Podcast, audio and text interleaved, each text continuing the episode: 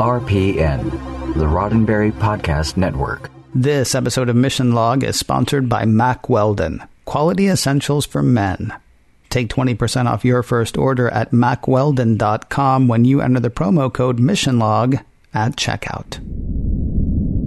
Mission Log, a Roddenberry Star Trek podcast. Episode 335 The Adversary.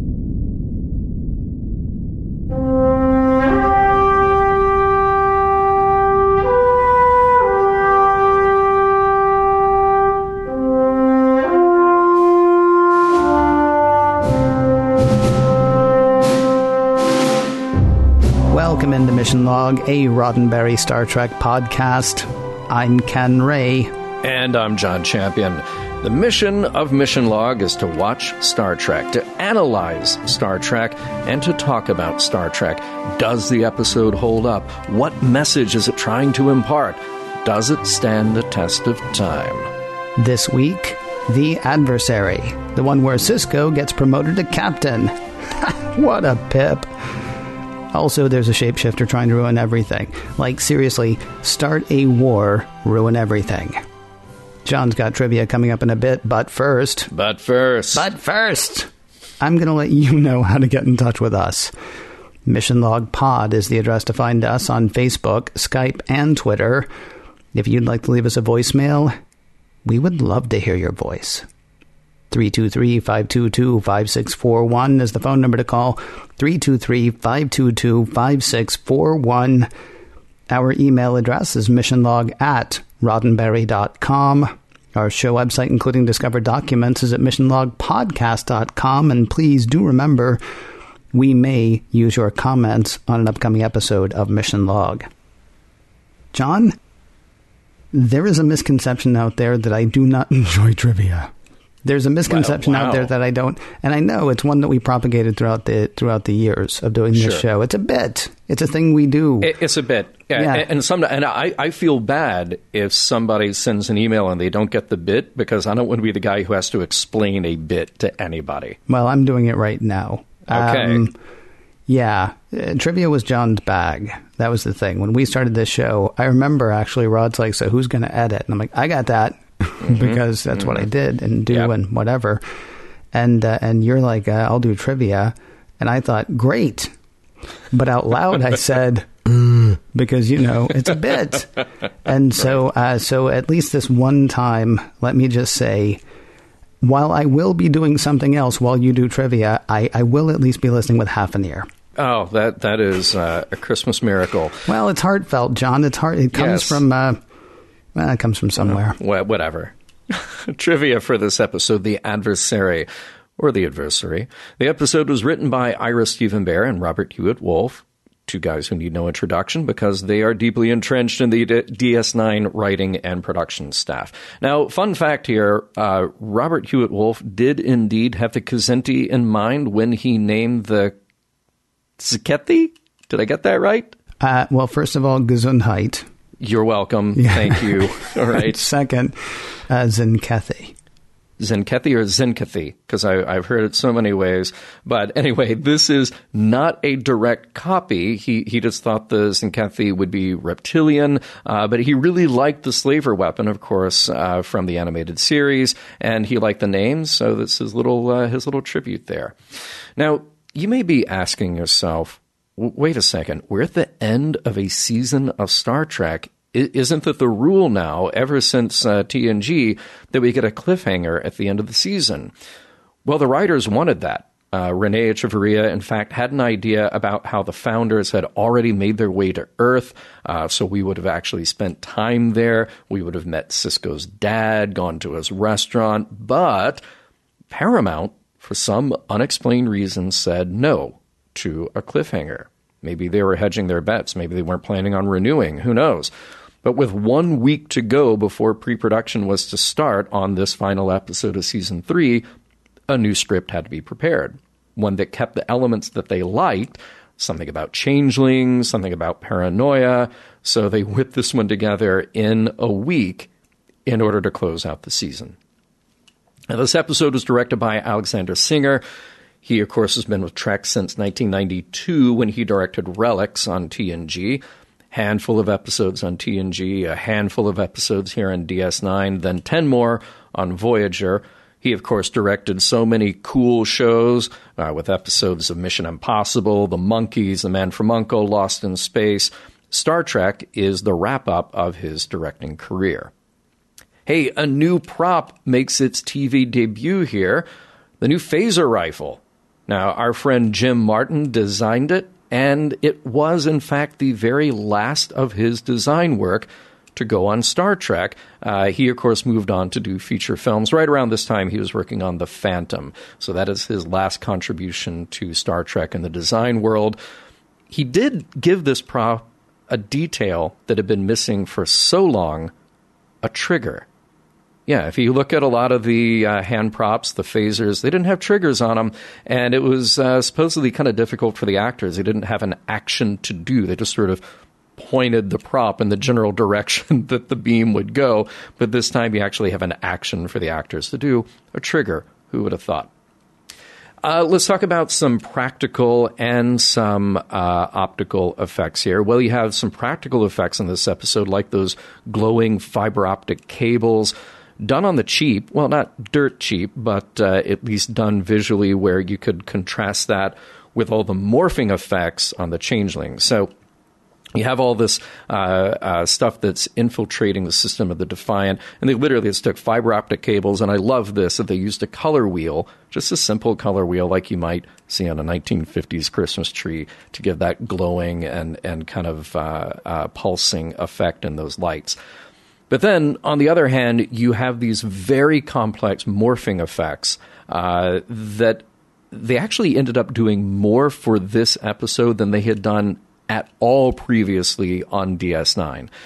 It was very complicated, not only because it's expensive to do those effects, but you have to choreograph the actors around what the effects will be in post.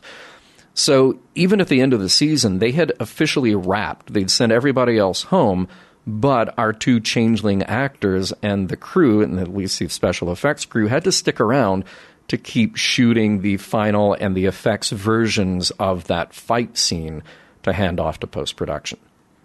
Now, we also have a new set here, a new engineering set, which was very expensive. And uh, not only very expensive, it's a set that is not easily converted into anything else.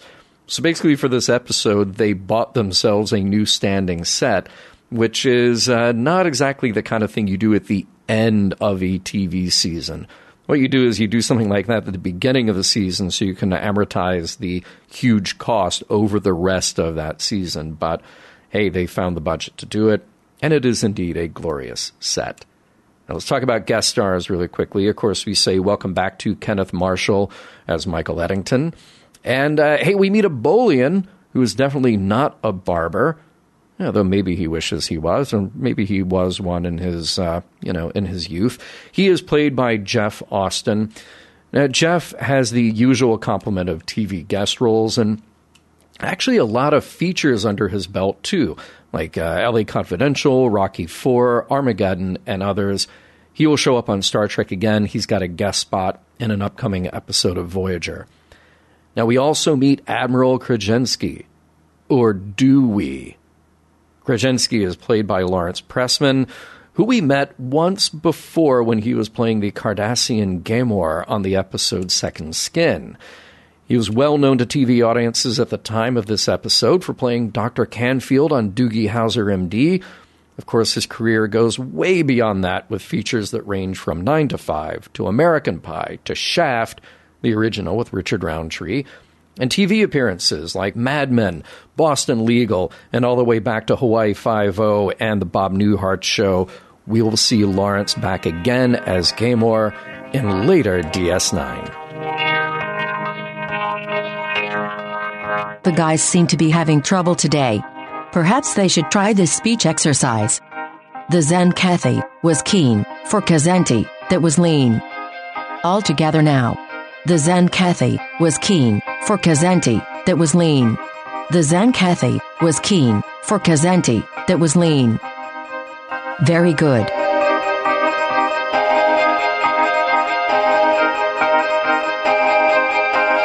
Prologue. Benjamin Sisko is recording his final commander's log. Not because he's leaving, because he is being promoted to captain. It's congratulations all around, including from Ambassador Krajensky. The ambassador has to confide, though, he's not here for Sisko's promotion. He's here because of a problem with the Tzenkethi. Reports of a coup on the Tzenkethi homeworld. While the old government won't be missed, they're not sure who's in control now. Starfleet wants to remind the Tzenkethi that it will protect Federation colonies on the border of Tzenkethi space. Sisko is to take the Defiant that way. Show the flag, if you will. Heck, Ambassador Krajensky will even come along to observe. And to check out the Defiant. Speaking of which, O'Brien is beefing up the Defiant systems. He wants to make sure that if the Tzenkethi give them trouble, they'll be ready. And that unexplained, unidentified noise O'Brien hears while he's working, that's probably nothing. Act 1. Cassidy Yates is still on Benjamin's mind, though that could just be because she's on Dax's mind. Dax really wants those two to get together. This conversation interrupted by their arrival at the Defiant. Senior staff's all there, plus Ambassador Krajensky and Commander Eddington. Systems go, lights green, and it's off to the Tzenkethi border. Working away in a Jefferies tube, O'Brien hears another unexplained noise. This one's explained, though. It's Julian Bashir. He was connecting a thing to another thing. He wanted to put his engineering extension courses to work, and besides, he knows O'Brien is busy. Not too busy to check Bashir's work. When the doctor's gone, O'Brien checks the thing Julian was connecting to the other thing far as he can tell, it looks good. Elsewhere, Captain Sisko has orders for Commander Eddington. If push comes to shove with the Tzenkethi, Eddington is to escort Ambassador Krajensky off the bridge, keep him out of harm's way, and out of everyone's way. Eddington agrees, says he wishes he was captain, then he goes to do non captainy things. 12 hours from the Tzenkethi border, it's bad news from one of the border colonies. They are being attacked. At least they were. Communications break off, can't be reestablished. Odo says, they're gone. Act 2. Unable to reestablish contact with the colony, Sisko says he must assume that the Federation is at war with the Tzenkethi. They'll keep heading that way, though, and let Starfleet know what's going on. They'll also hail the nearest Federation ship, except. No, they won't. Communication breakdown, though O'Brien says everything should be working fine. When he and Dax check it out, what they find is something O'Brien has never seen. Something mechanical, but that seems to be spreading through the Defiant systems like a parasite, attaching itself to key points. Oh, and protecting itself, whatever it is, is behind a force field. O'Brien wants to check other command systems, and surprise, not good news. Just as with communications, command, internal sensors, transporter, deflector shields, almost every critical system is being infected, and all are now behind force fields. O'Brien will keep working to get past those while Sisko tries to figure out how this happened. O'Brien can help a tiny bit there. Whoever brought this stuff aboard placed it after Defiant left DS9. He ran systems checks before they left, and whatever's infecting the ship wasn't there then. There's a saboteur on the Defiant. Dax says it could be any of the 47 people aboard, though O'Brien thinks it might be Julian Bashir. He did catch him connecting a thing to another thing in the Jefferies tube. Sisko wants to confront the doctor, though Dax has a better idea. Whoever planted whatever it is would have to have been exposed to tetryon particles. They'll scan everyone. Whoever tests positive for the particles, that's the bad guy. Or gal. A few people in, and O'Brien, Dax, and Sisko are totally surprised when Julian comes up clean. He's bothered by the implication, and no, he was not in a Jefferies tube the other day connecting anything to anything.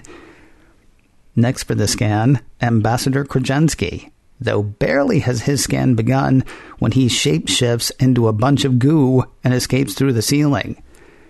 There's a second changeling on the Defiant. Act 3. That changeling gets to work quickly. No sooner has it disappeared than the Defiant is cloaked, weapons are primed, and the ship is barreling towards Tzenkethi space. Sisko tasks Odo and Eddington with finding the shapeshifter. Yeah, that's a no go. I mean, they try, but they fail. It looks like the Dominion is trying to start a war between the Federation and the Tzenkethi. Major Kira thinks is and Kathy are doing a good job of that on their own, though Sisko points out that what they heard from the colony may have been faked by the saboteur Changeling. In fact, this whole mission may have been orchestrated by the Dominion. Ambassador Krajensky may never have even made it to Deep Space Nine. Everything he told them may have been a lie, leading them to now a runaway war machine headed for an unsuspecting target. If they can't stop the ship, they may start a war themselves. Hey, here's more fun. There are 47 people on the Defiant. There are five in this room. As far as anyone knows, anyone else could be the changeling. Time for everyone to be confined to quarters, and no one is to be left alone. Paranoia is running a bit high. Eddington would like Odo to take a phaser, though Odo won't have it. No changeling has ever harmed another, he doesn't intend to be the first. And besides, he's never had to fire a phaser. He doesn't intend to start today. This big bundle of foreshadowing interrupted by a call from Chief O'Brien. He needs security and engineering right away. When Eddington and Odo arrive, they find O'Brien tending to an unconscious Dax, apparently knocked out by the changeling. Bashir says she'll likely be out for hours, which means O'Brien will have to regain control of the ship without her help. And if he can't, well, Sisko doesn't want to start a war with the Tzenkethi. If it comes to it, They'll have to destroy the Defiant instead. Act 4. Here's the plan. We are using the buddy system. Teams will fan out and shoot up the ship. Phaser rifles have been set to a low enough power to not damage the ship, but totally mess up a changeling. Also, any of us could be a changeling, so everybody stay with your buddy. And if you see anybody without a buddy, escort them to the brig. Kira's walking around shooting the ship with some barber. Odo and a sweaty, messy Eddington are doing the same. Odo doesn't sweat, and no, he can't get inside the head of the other changeling. While it makes sense that Odo should be able to think like one of his kind, he confesses to Eddington that he does not understand his people that well. Sisko and some unnamed yellow shirt are knocked around by the changeling, so now they know where it just was. Sisko is in pursuit, though. He's by himself now, so that'll be fun. He stumbles into Kira and the Bolian. They got separated for just a moment, so now they each think the other one is the changeling. They're joined by Odo and Eddington, each coming from opposite directions, proving that these people really don't understand how the buddy system works. Also, anybody could be the changeling. Anybody, that is, except for Sisko. He's dripping blood on the floor, and that blood is staying blood. If a changeling was standing there apparently bleeding, the blood that hit the floor would change back into changeling goo. So, they'll do blood tests. Here's the problem, though. The guy drawing the blood, Dr. Bashir, he's not Bashir. He's the changeling. He palms the sample from Eddington, replacing it with a sample from the changeling, something no one realizes until they see the real Bashir trying to get out of a room in which he's been held captive. The changeling Bashir, who they've been walking around with, escapes into the ceiling as the bridge hails Sisko.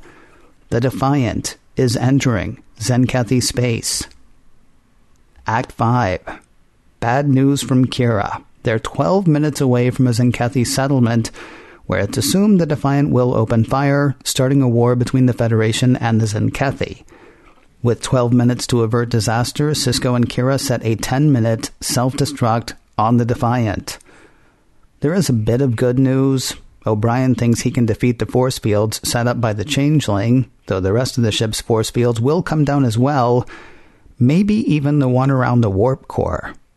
His work is not interrupted but slowed by the arrival of not one but two Odos. Either one could be the real Odo, though O'Brien says he doesn't have time to play Choose the Changeling. He has a yellow shirt, keep a phaser on both Changeling, and blows the force fields. With the game nearly up, the Ambassador Krajensky changeling changes back into a sort of Ambassador Krajensky founder, and he and Odo fight. He makes Odo one last offer link with him, and the two changelings can escape. Instead, as if foretold earlier in the episode, Odo kills the founder. Not before the founder whispers a secret in Odo's ear, though. With control of the ship regained by O'Brien, self destruct is disabled. Their suspicions are confirmed. There was never a coup in Tzenkethi space, no attack on a Federation settlement. The real Ambassador Krajensky has either been kidnapped or killed. No one knows which. And bad news from Odo. He shares with Sisko and the others what the Krajensky changeling told him right before he died. He said, You're too late. We're everywhere. Stay cool. Have a great summer. The end. Wait, wait. The the changeling said, "Have a great summer." Oh no, no! I was just joking about the fact that this was the end of the season. See, Oh, uh, okay. we're we're it, done. Enjoy your summer, and come back for more of this. Okay. Yeah. Got it. Yeah.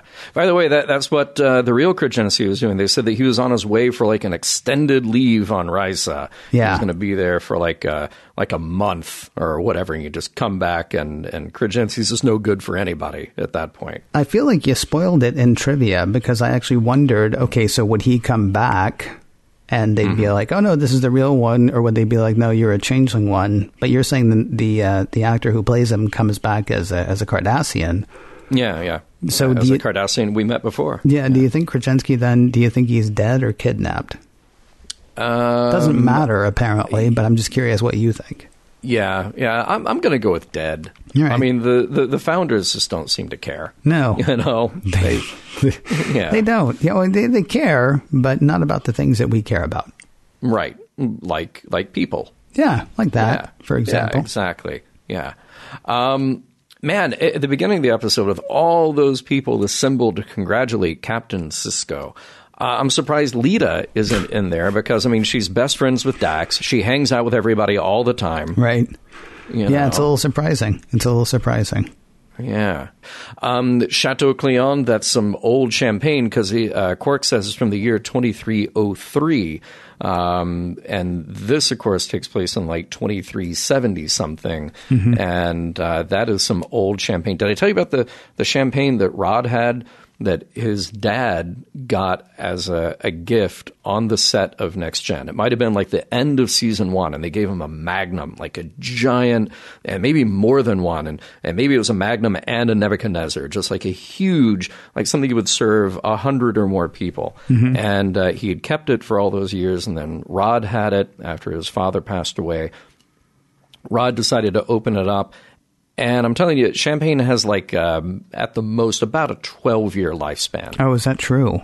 Yeah, yeah, from from the from the date of the vintage year. So like, yeah, if you've got a bottle of uh, you know 2009 Dom Perignon, you pretty much want to go ahead and drink that. Wow. See, because I, I, I would have made the same mistake that Rod made of assuming that uh, it got better with age, like Nope, wine. tastes like vinegar. oh, Tastes like nice. vinegar. That's great. Well, you could cook with it. Oh no, No, no, not even that. no. Really? Don't okay. want that at all. Wow, No. that's so sad. That reminds me of horrible stories from my own past. Oh. and you're going to tell them all now. No, no, no. Uh, I'll save those for uh, for when I'm drinking some 58 year old champagne, maybe. Nice. Yeah. Yeah, there you go. Um, well, uh, first of all, it's a good thing that changelings can not only look exactly like their mark. I mean, Odo's bad at looking like a humanoid, but he's great at looking like a mouse or a rock or whatever. Yeah. Uh, but this guy looks like just like Admiral Krajensky. He can totally pass. Uh, he can sound like him. And like a, like Bashir when he wants to look and sound like him, and know enough to just you know totally get along. Yeah, okay, now here's where I have an issue. So the two Odos are fighting in the engine room, right? Or engineering. Or the engine room, whatever, near the warp Yeah. core where O'Brien is. And they're like, remember the last time we went kayaking? You had soup or something. Yeah, And then the a other lamb one's like, stew, which yum. yeah, well, eh, eh, if you like lamb. Um, and then the other one's like, yeah, but you forgot your fork. And I'm like, Yeah. okay, both of those are really like like what's the word I'm looking for? Granular, granular bits of trivia about the last time they did something. It- or Yeah. is O'Brien just walking around going, "Geez, so you know what happened? I, I was kayaking with Odo, who's right over there." I mean, it was just like blabbing the whole thing, like, "Oh, we had lamb stew, and it was great eh, because everything's great because it's all replicator food." But Yeah. I forgot my fork, and apparently forgot that I could replicate one. Yeah, so there, there's two things really wrong with that. First of all, if you're in a holosuite and you're having lunch, you can't forget a fork uh, because You say- literally can't forget a fork. you literally can't. You're like, hey, computer, make me lunch. Right. Uh, we create a picnic basket, and, and it's got you know the, the napkin in there, Right. and the plate, and the Right. bowl that's holding the food. You know, Yeah. and the computer's not like, oops, I forgot a fork this time. No, it's already in the recipe. It's already there, unless Miles O'Brien has his lucky fork that he's got to carry with him. Which I don't think he does. See, I was going to say if you forget a fork and you're just eating with your hands in the uh, in the uh, holosuite, uh, you actually have not forgotten something. You have serious neurological issues that need to be Yes. addressed by a professional. Yes, It's, exactly. it's Yeah. not like you forgot to bring a fork. You forgot fork. Yeah, right. Yes. All right. Now, here's the other problem with that conversation because he says, Yeah, you had the lamb stew. And then the other one says, Well, uh, and you forgot your fork. Anybody could have known that about the lamb stew. How? How could anybody have known that? That's what I'm saying. It's it's because O'Brien's a loudmouth. Either that or Odo's a loudmouth. One or the other. yeah. Yeah. I don't know how he can eat that lamb stew. Of course, I don't know how he can eat. I'm just a changeling. I don't understand those things. I'm a Yeah. dumb changeling who can't ingest, unlike uh, unlike uh, Admiral uh, uh, Ambassador, excuse me, Krajensky, just down in that champagne, that really horrible old champagne. Oh, terrible, terrible Yeah. old champagne. Not Maybe they hold it in suspension though. Oh, okay. Okay, because see, right, there's the yeah. thing. Like like uh, 2303 may have been a fantastic year for champagne. So fantastic that people are like, you know, what we're going to do. We're going to put this in the transporter buffer. Oh, just like Scotty. Just like Scotty, exactly. Yeah. We'll put him. Yes, we'll put it in the. Just except we won't lose this one. We'll Right. we'll know we're doing this. And uh, I'm sorry, Transporter Three is no good for anybody because we got some we got some really good wine. Oh no, the wine you'd want to leave out. Got some really good champagne. We're just storing it in that transporter buffer. I, like that. it. I, I Yeah. like that idea. Honestly, Yeah. Uh, when they arrive, or uh, at least when they're on their way, uh, Sisko says, I, I haven't been here since the last Federation Tzenkethi War. And being here brings back memories, most of them bad. yeah. Uh, What? Uh, holy! I, okay, first of all, you're just introducing a whole new thing now. Just a just a new thing. Like we already we already know the central tragedy of Sisko's life, which is you know the Borg killed his wife. He was in this battle, this terrible, and they're like, oh yeah, now let me tell you about that other war that I was in that leaves me with painful scars. Yeah, yeah. Yeah. I, I'm actually wondering. So the Battle of Wolf three five five nine, right? Mm-hmm. Uh, the Tzenkethi War, Mm-hmm. uh, the uh, uh, Planitia Utopia shipyards. Is that what they're called? Uh, Utopia Planitia, yeah. Utopia Planitia shipyards. Uh, designing the Defiant. Yeah. I, I can't tell whether uh, Sisko is Howard Hughes or Forrest Gump, Yeah. or yeah. he could be Zelig, which Oh. would actually work with the whole you know changeling thing. Except it wouldn't really work because of the whole changeling thing. Yeah, gosh, that's true. And then he gets an assignment at DS9. Like if anybody needs a month at Risa, it's it's Sisko. Yeah. So no, no, no, no. Put him on the front. Oh. Well, Okay. it's not really. That's the thing, though. It wasn't the front. See, that's they, he really. Yeah, I don't want to rewrite the show yeah. more than we normally do. as long as we're here. yeah.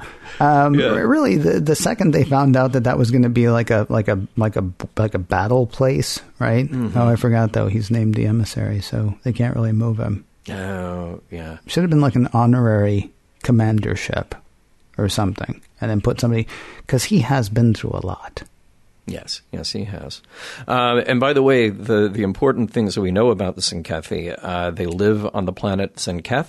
in the Zenketh system. Hmm. Uh, I'm going to say they probably all live in Zenketh City. They drive a late model Zenketh and they eat Zenketh for breakfast. that's that's Star Trek. That's right certainly. there. Well, you see, I would think Yeah. that uh, they, the Zen cat would probably eat Kzinti for breakfast. they might. Yeah, They might. That, that yeah. might Gesundheit, by the Oh, way. Thank you, Yeah. thank you Uh, very you're much. It's welcome. uh, it's it's cat, but with a taste of fish. Yes. Ooh, Yeah. so good. Yeah. Best deep fried. Um, I, I'm glad you mentioned this in the recap. We're, we're going to sweep the ship with phaser fire. Yeehaw! Let's just, Gu- you, you guys, you got guns? Let's shoot them. Hey, everybody, get no, no, no, not not the little ones. Get the big guns. Get the ones that are that are rifles. So we've uh, we, we've said it, so it won't break our stuff, yeah. but don't get in the way. except for that one moment where uh, it's the second time that uh, the changeling escapes up through a, a ceiling vent or whatever, and you see Sisko fire that way, and it's just a gash in the bulkhead Yeah. at that point. Yeah, Well, here's here's the other thing, and I don't want to. I mean, certainly Jim did fine work on the uh, on the phaser rifle. Mm-hmm. How's this working exactly, though? So you you shoot down a corridor yeah, and you don't hit anything, right. and that somehow is going to flush out a uh, a changeling who has like turned himself into part of the corridor.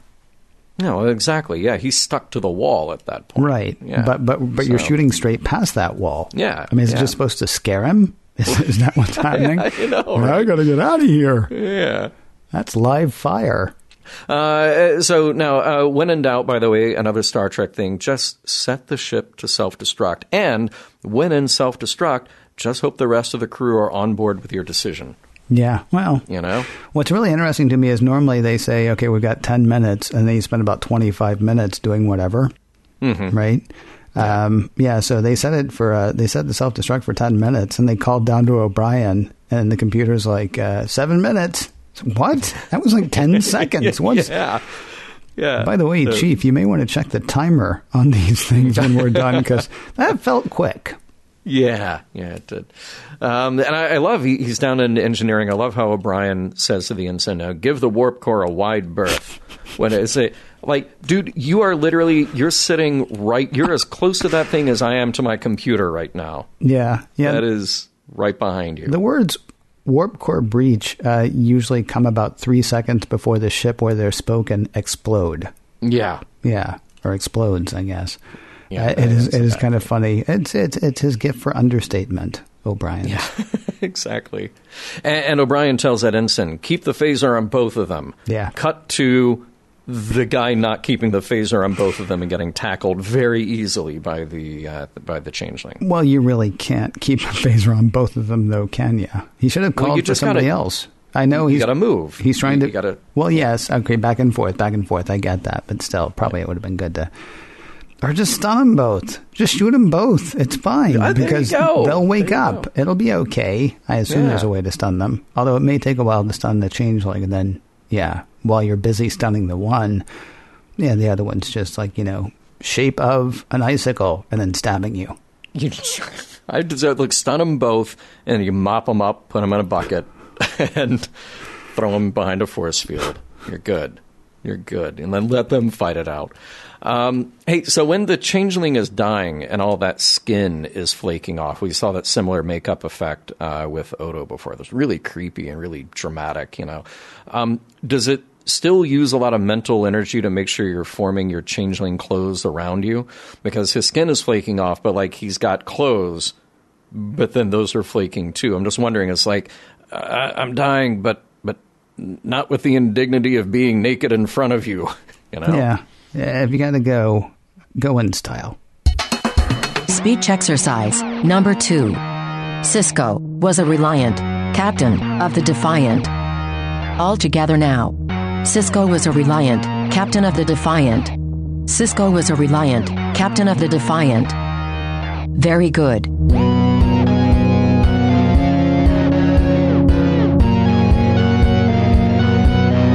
We'll confront the adversary in a moment, but first a word from Mack Weldon, Modern Men's Essentials. Uh, I, I, I'm, a, I'm sporting more Mack Weldon today, John. Some Mack Weldon that people can see, some Mack Weldon that maybe people, I mean, they can see it, but not on me. um, yeah, this is uh, for people who are watching the video, uh, patreon.com slash mission log.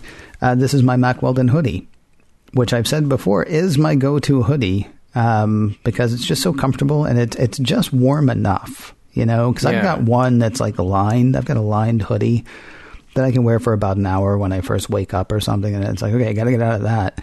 Um, yeah, it's just, it's a, it's a, it's a very comfortable, it's a very stylish thing. And, uh, and eh, I think the same can be said of, of just about everything they have. Yeah, uh, that that is no lie, and, and in fact, uh, well, well, Ken, you said it in the intro there. Uh, as a modern man myself who needs essentials, um, I, I just hoping to get to a point where every day of the week I've I've got uh, a different Mack Weldon option to choose from. I, I'm a big fan of their socks and their underwear equally so, uh, though I use them differently. I will say that. Uh, As well Yeah. you should. Yeah. Yeah. Um, Yeah. I, I, I have said on uh, on an episode of Mac OS Ken, and I may have said it here as well. What I'm a huge fan of is when you come across a product that you immediately know that what you've got is quality, right? And uh, and I would say that that is the case for the Mack Weldon product. I am a huge fan. And it's weird to talk about underwear, I know, but I'm a huge fan of their underwear. All incredibly comfortable, and um, I like the range of colors as well. Uh, I have I have Pinot, I have orange, which is not called orange. I believe it's called rust or something like that. Um, the colors are descriptive, uh, but uh, who cares about the descriptiveness of the colors? Um, uh, just the comfort and uh, and the styling uh, uh, makes it well worth it in my estimation. And can I say really quickly as well? I had a friend of mine one time uh, when I was uh, talking about Mack Weldon. Uh, she is not a man. And she didn't want to hear about modern men's essentials. And I said, But you're married to a guy who might. Yeah. So, I mean, it may sound, you may think that buying underwear for somebody for Christmas or for any holiday or for anything is, you know, something that moms do for kids or something you used to do a long time ago. Listen, you know the guy in your life better than just about anybody. Trust me. This this would be a thing. They may look at it and go, "Really?" But then they'll try them on and go, "Really?" Yeah. Yeah, the, the quality is apparent, and uh, no lie, you and I are both absolutely fans of Mack Weldon products because they, they live up to the hype. And let's face it, life is too short to have bad underwear.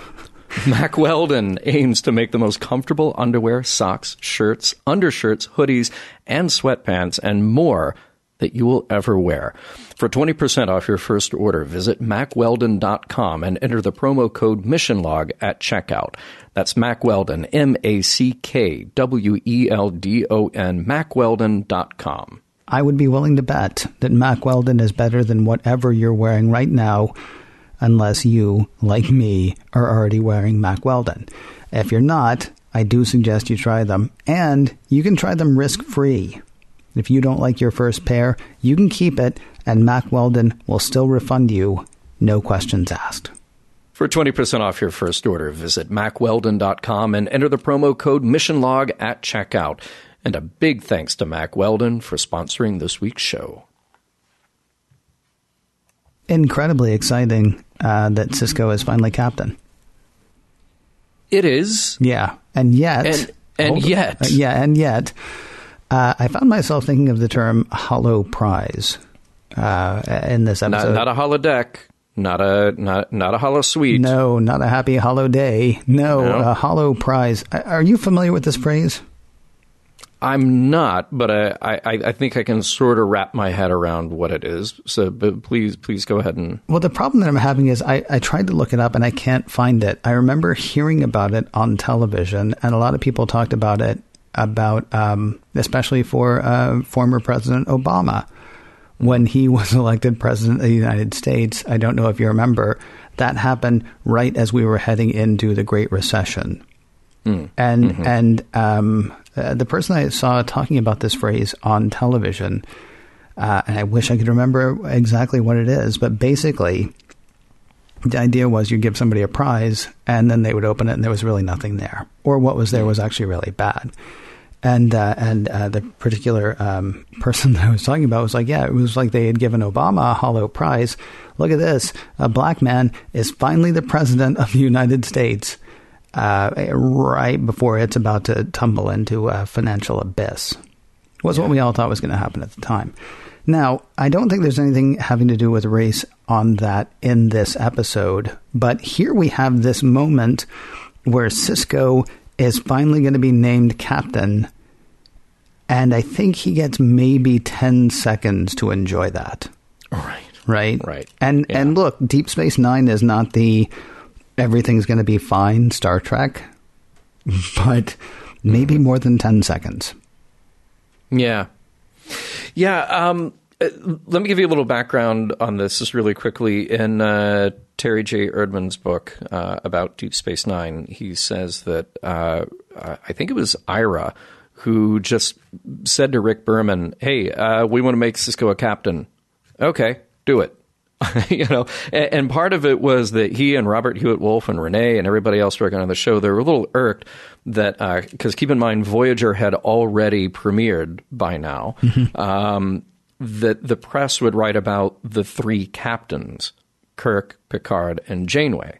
Right. And they're like, well, wait, what, what about our guy? What, you know, um, and, and there is an argument to be made that who, whoever occupies the chair is the captain, but here we're actually talking about the rank of captain and and the the significance of him getting a uh, of him actually getting a promotion, getting recognized for his work. So then let me ask you a question. Is that the reason that you have Miles O'Brien saying, here's to the newest and best captain in Starfleet? I mean, is that, is that them sort of doing like the, uh, hey, you know what? Yeah, yeah, and and keep in mind O'Brien worked for Picard. I know, right. I Yeah, mean, that's the thing. yeah. That whole, that whole thing felt kind of um, weird to me because, yes, uh, O'Brien did work under Picard and he has had other captains before. So, I mean, it was an interesting thing. Also, uh, he's been captain for about 45 seconds. I mean, you know, Yeah. make me captain Yeah. and I will not screw something up in 30 seconds and then maybe I can be the best too. Yes, yes, It yes. struck me an interesting. Yeah. It struck me as an interesting assertion from O'Brien, but really what it struck me as, and I'm curious if, if you know anything about this or if you'd agree, it's basically the writers on Deep Space Nine doing what they do, which is kind of saying, "Hey," do you know what I mean? Yeah, that that line was weird for me, especially because it came from O'Brien. If it had come from Kira, who doesn't know that many captains in Starfleet, Well, fine. no, it has you to know. come from a Starfleet guy, though, especially one who's been around. Because if Kira says to the best captain in Starfleet, you know, anybody's going to be like, "What do you know about it?" Yeah, Right? But but I did like her moment about you know continuing to challenge him, and he just says, "No, it just means I'm always right." I mean, it was a cute little Yeah. little bad. It was totally in character for them. Yes. but yeah, I mean, look, uh, O'Brien has had uh, at least one very bad captain that we know of. Jellicoe. Uh, well, no. Uh, prior to that, it, it was the, the, the guy who um, oh he was in the battle with him, and uh, uh, and they end up singing you know Irish songs together. Yeah, I don't. I have no memory of that at all. But yeah, go No, ahead. okay, Yeah. uh, but but he did serve under Picard, and, Yeah. and Picard is pretty great. Uh, so you know that I- was he's no Sisko.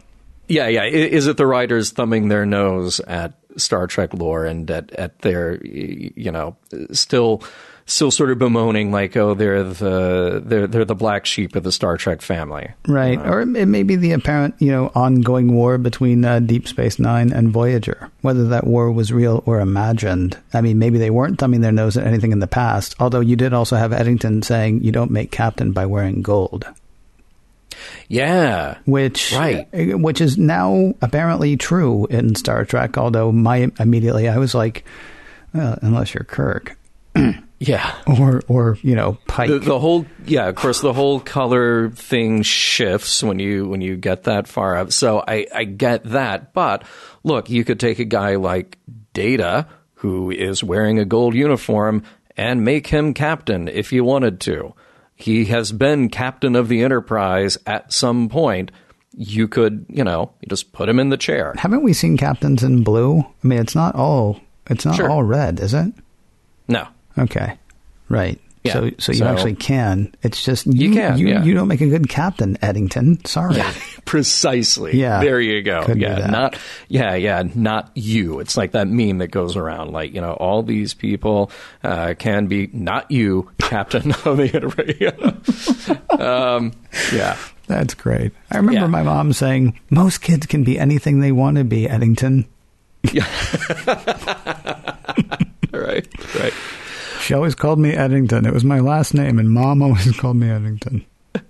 Now there is a line that uh, that Sisko has. The uh, later when he's talking to Eddington, he says, "I have the assignment I want. I have the crew that I want. The rank doesn't make much difference."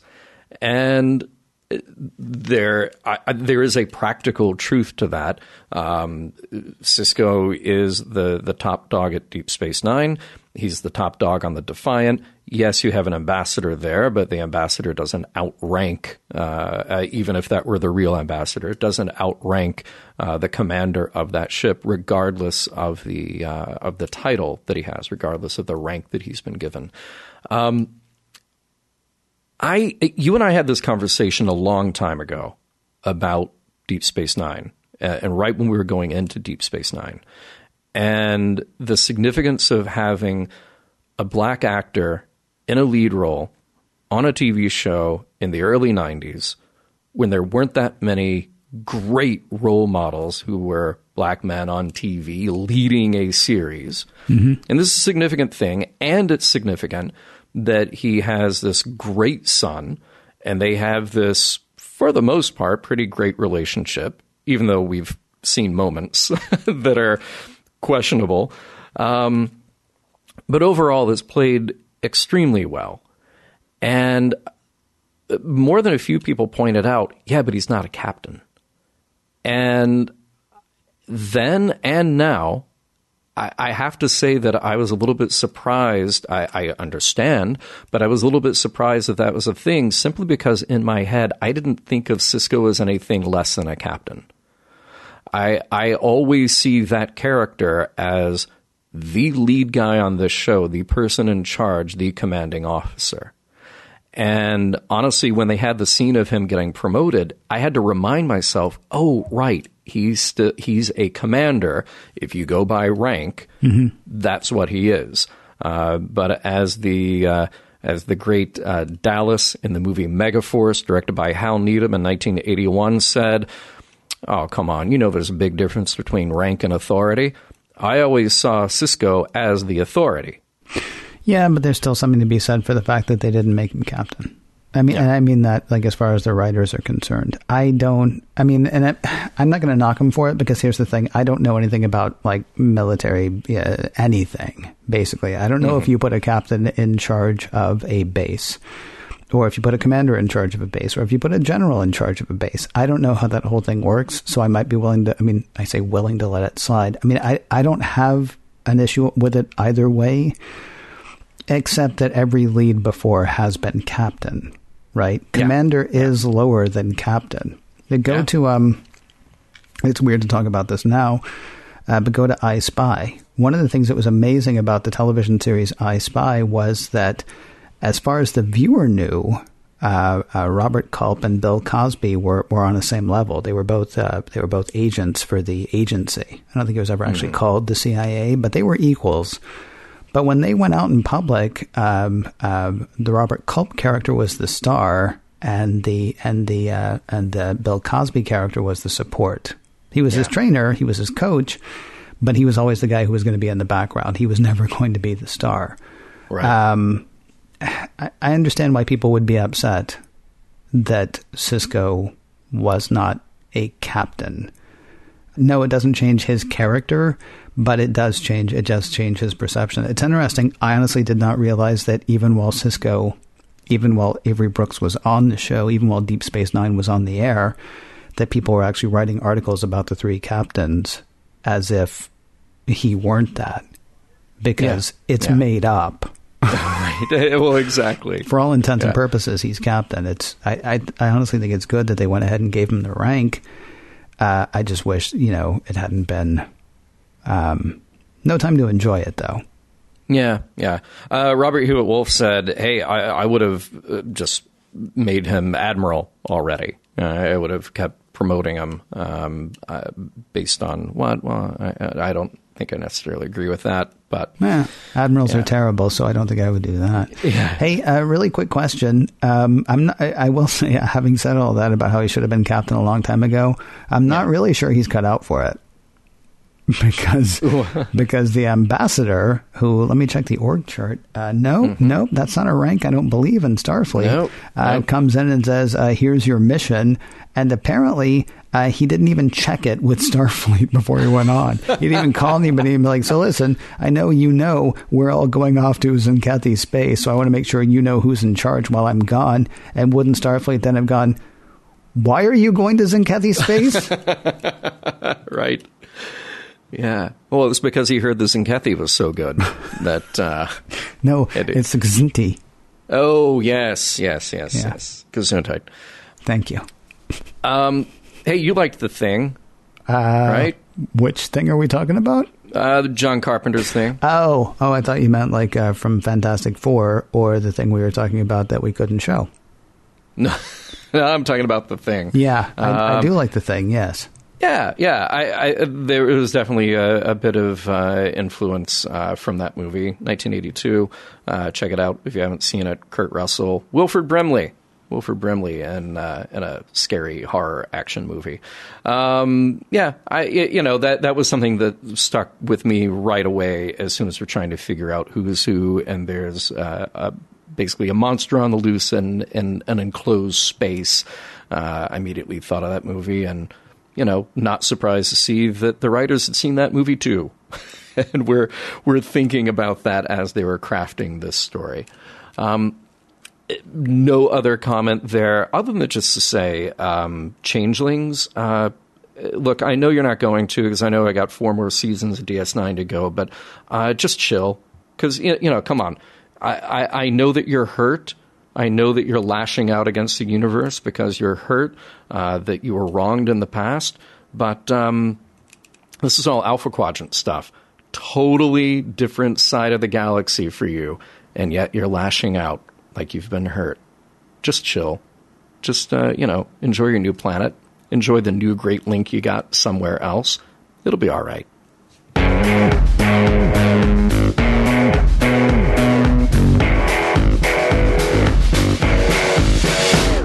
Speech exercise. Number three. The professor did profess. Progress was a mess. Progress was a thing to do. Something. Something. Progress too. We do not have to repeat that one. The Adversary, John. The show is called The Adversary. I've been calling it The Adversary. Have you really? I was I was actually calling it The Adversary. Oh. Yeah. but we progress along. Uh, obviously called the adversary because there's an adversary on the ship, right? Uh, and I guess yes. you could say like, oh, but we don't know who the adversary is, but it doesn't really matter because we do in the end, and you know we get the adversary, and oh, what a time we have. Um, time now to talk about the uh, the episode itself, the messages, morals, meanings, uh, whether we feel like the episode uh, holds up, whether it stands the test of time. I'm going to jump the gun and say, uh, This is our last uh, episode of Mission Log, you and me, before yeah. uh, you go on to, you know, keep doing Mission Log and I go off to do something else. And, and I really feel like we, we owe it to people to do another episode of Mission Log uh, with, with an episode that one of us at least likes. Okay. that's that's fair. Do we? I, I tell you what, You, you're going to have some free time. Um, I'll be so? watching. Well, probably not, but I, will be watching all along, and like, and I'll I'll watch one, and I'll go, oh wait, here's one that maybe we both like, and I'll give you a call in like two years and say, yeah. check this one out. Let let's talk about this. Yeah, and we'll just slide that one into the feed. That's possible. Sure, we can do that, or we can just go back and watch one that we watched before and you know, duet. Like, yeah. I, I, a friend of mine, duet. actually, you know him. Duet. Uh, duet. Uh, uh, a friend of mine just watched that for the first time the other day, and uh, just we, we, had a great conversation about that. He was so effusive about how how well written, how well acted, um, all the the metaphors, everything. And I'm like, dude, just just go listen to Mission Log. Yeah, there you go. I mean, you know, yeah. It'd be great actually if you had been like hated it. Yeah. for no good reason at all. Um, uh, uh, what what do you get from this episode? Do you want to start with the production part of it? Uh, that's usually what we do. Uh, as a production, does the episode hold up as far as you're concerned? Um, well, I, see, I'm I'm so ambivalent about this episode because um, I try to approach every episode of Star Trek that we do for Mission Log the way that Roger Ebert would approach a movie mm-hmm. to say, does this live up to the standard it set for itself? Do, does this accomplish what it set out to do? And and if you tell me that this episode just sets out to be a story full of tension about paranoia, yeah, yeah. It, it does that in some places. But here's the thing I also feel like because it's science fiction, because it's Star Trek, we've done this before where you have who's the real one, which one do we kill, and it doesn't feel like new ground for me. So even though it's not new ground, they do build tension in some interesting ways mm-hmm. in a few of those scenes. But overall, it doesn't really add up. It doesn't really hold up for me. So, look, they, they nail good moments, they ratchet up tension, they build the paranoid mood. They and they keep us guessing a bit. And, and I was really pleased with those scenes on the first watch that kept me guessing. So that that was nice. Um, the problem I have with this is what would it have been like in the writer's room if this story were an outside pitch? Now, I understand that they were working against a deadline here, that, that their original plan they had to scrap, and here it is a week before you go into pre production, and you have to deliver something to your pre production team so they can like build sets and do makeup and effects visualization and all of that. Um, so they're really, really behind uh, the eight ball. But had somebody written this script as it is on spec, handed into the writer's room, would the writers and producers said, "Yeah, it's been done before," and, and why are we doing a standalone now? And and what do we learn at the end of all of this? Mm-hmm. And, I would hope that they're asking those questions for every episode. Um, so as a standalone that builds some tension, yeah, it, it works. But but then I ask, is that all we got? you know, uh, how many times before, like I said, in science fiction or fantasy, do we follow the story of the double and we have to figure out which one it is? And when you do that, there's not a whole lot of replay value in it. I don't feel like there's a lot to learn from it. Now, they do manage to squeeze in a little intrigue about the changelings, but even that felt tacked on just by doing the last, we're everywhere. It's too late. Okay. So you're setting us up for what could come down the road. Um, and by the way, there is something a little strange about the setup in this story. I love that you pointed out uh, the the fact that um, nobody checks the orders with Starfleet. So we really we have no investment in the Tzenkethi at all. Mm-hmm. Now, now, I realize that it's just a MacGuffin and it, it's just an excuse to get everybody on the ship. But it's so far removed from what's going on. And I actually, I think the first time watching it, I actually forgot at one point what the pretense was that got us all in the Defiant. I, am just at a certain point, I just kind of zoned out and I was like, wait, where are they going again? Why, why, why are they all together here? You know, because any other episode, you just go like, oh yeah, and then they forced Quark in here because it's contractual obligation. so we're saying something about trading with the Dominion, whatever. Um, so the episode, it's not a mess it just doesn't really add up to anything significant at the end. It's just figure out who the guy is. That's the guy. We got to kill the guy. Mm-hmm. But if that's all you set out to do, and if it's just an exercise in building tension and suspicion, they achieve that. They definitely do. I, I just don't think I would watch it again because that's literally all I got out of it. So, under its own design, it holds up.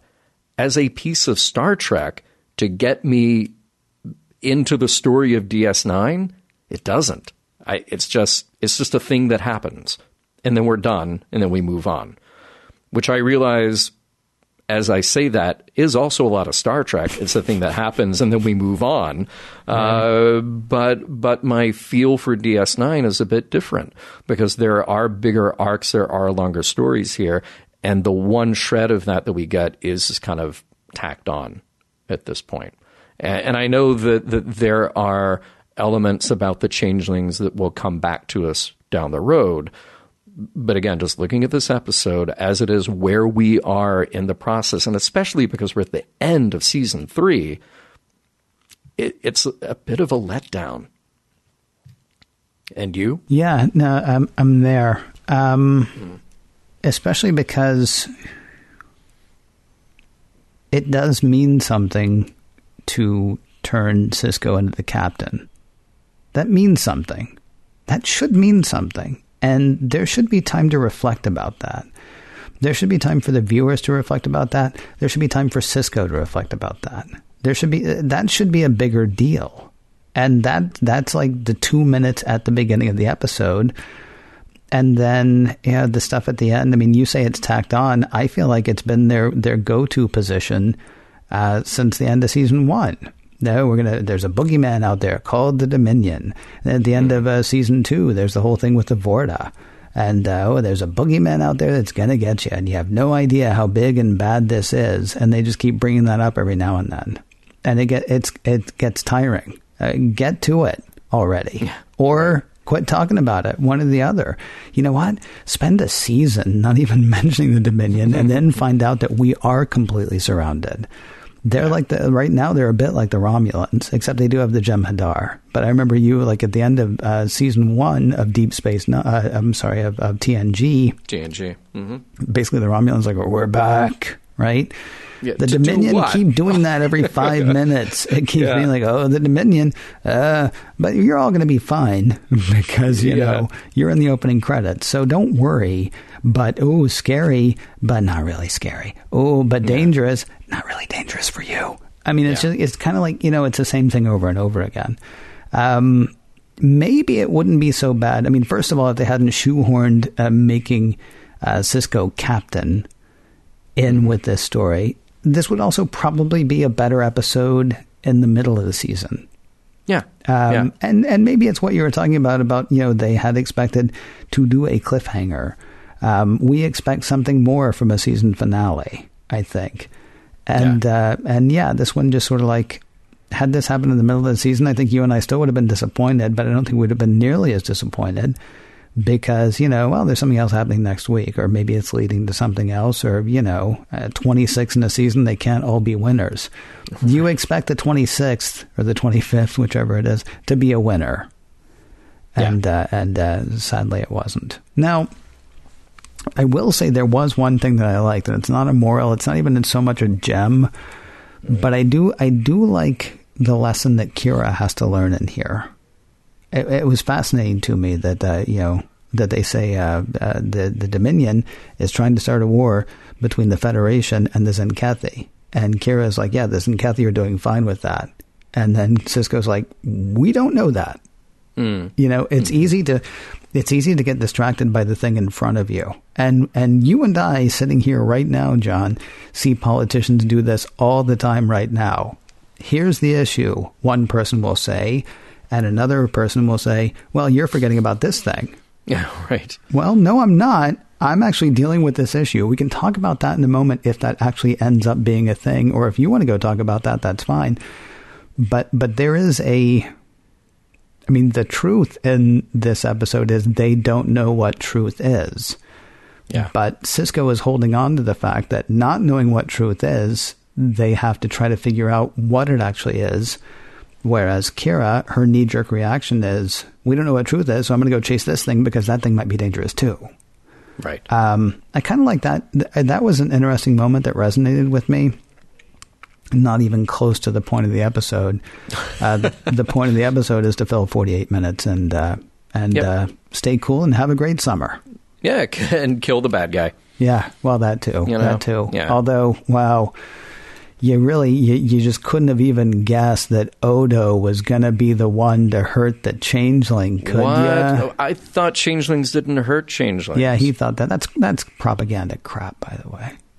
You know No, it has to to be be, fair- don't you? To be fair, that other changeling was hurting Odo by by forcing. Well, that, no, he uh, was he was trying link. to talk to him. At the point of pointy, pointy hands, he was trying to talk to him and, and make Odo understand. Uh, that's that's that's probably the best bit of propaganda ever. Changelings walking around going, "No changeling has ever heard a changeling." Really? So you're saying that scene that that scene was the changeling equivalent of "I'm not yelling, I'm just saying." Exactly. Yeah, exactly. okay. I don't- I don't want to. Uh-huh. What's the, what's Big Boy Caprice's line? I don't want to kill you. Don't make me do it. Yeah, right. All right. Well, Yeah. uh, thank you very much for uh, thank you very much for that. Uh, hey, but uh, great engine room set. Yeah. I, my my hat is off to them. That is a great set. Yeah. So Yeah. and and phaser rifles. And that will be back. You're saying as an engine room set. Uh, yeah. It, it shockingly it will. Oh, fair It will. enough. Yeah. Mission Log is produced by Roddenberry Entertainment. Executive producer Rod Roddenberry. You can check out the Roddenberry Podcast Network and all the shows that are a part of the network. There's Mission Log, Mission Log Live, Women at Warp, Priority One, The Trek Files, your daily Star Trek news, and Shabam, Shabam. all at podcast.roddenberry.com. If you'd like to support Mission Log directly, you can do so at patreon.com slash mission log. And for more Star Trek news and discussion, be sure to visit trekmovie.com. Coming up on Mission Log, the way of the warrior.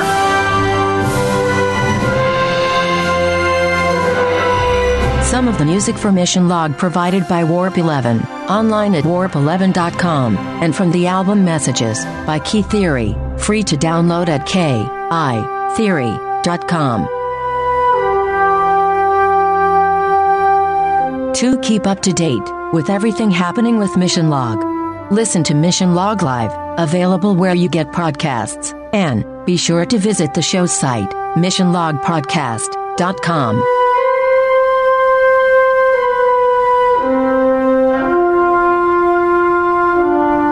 End transmission.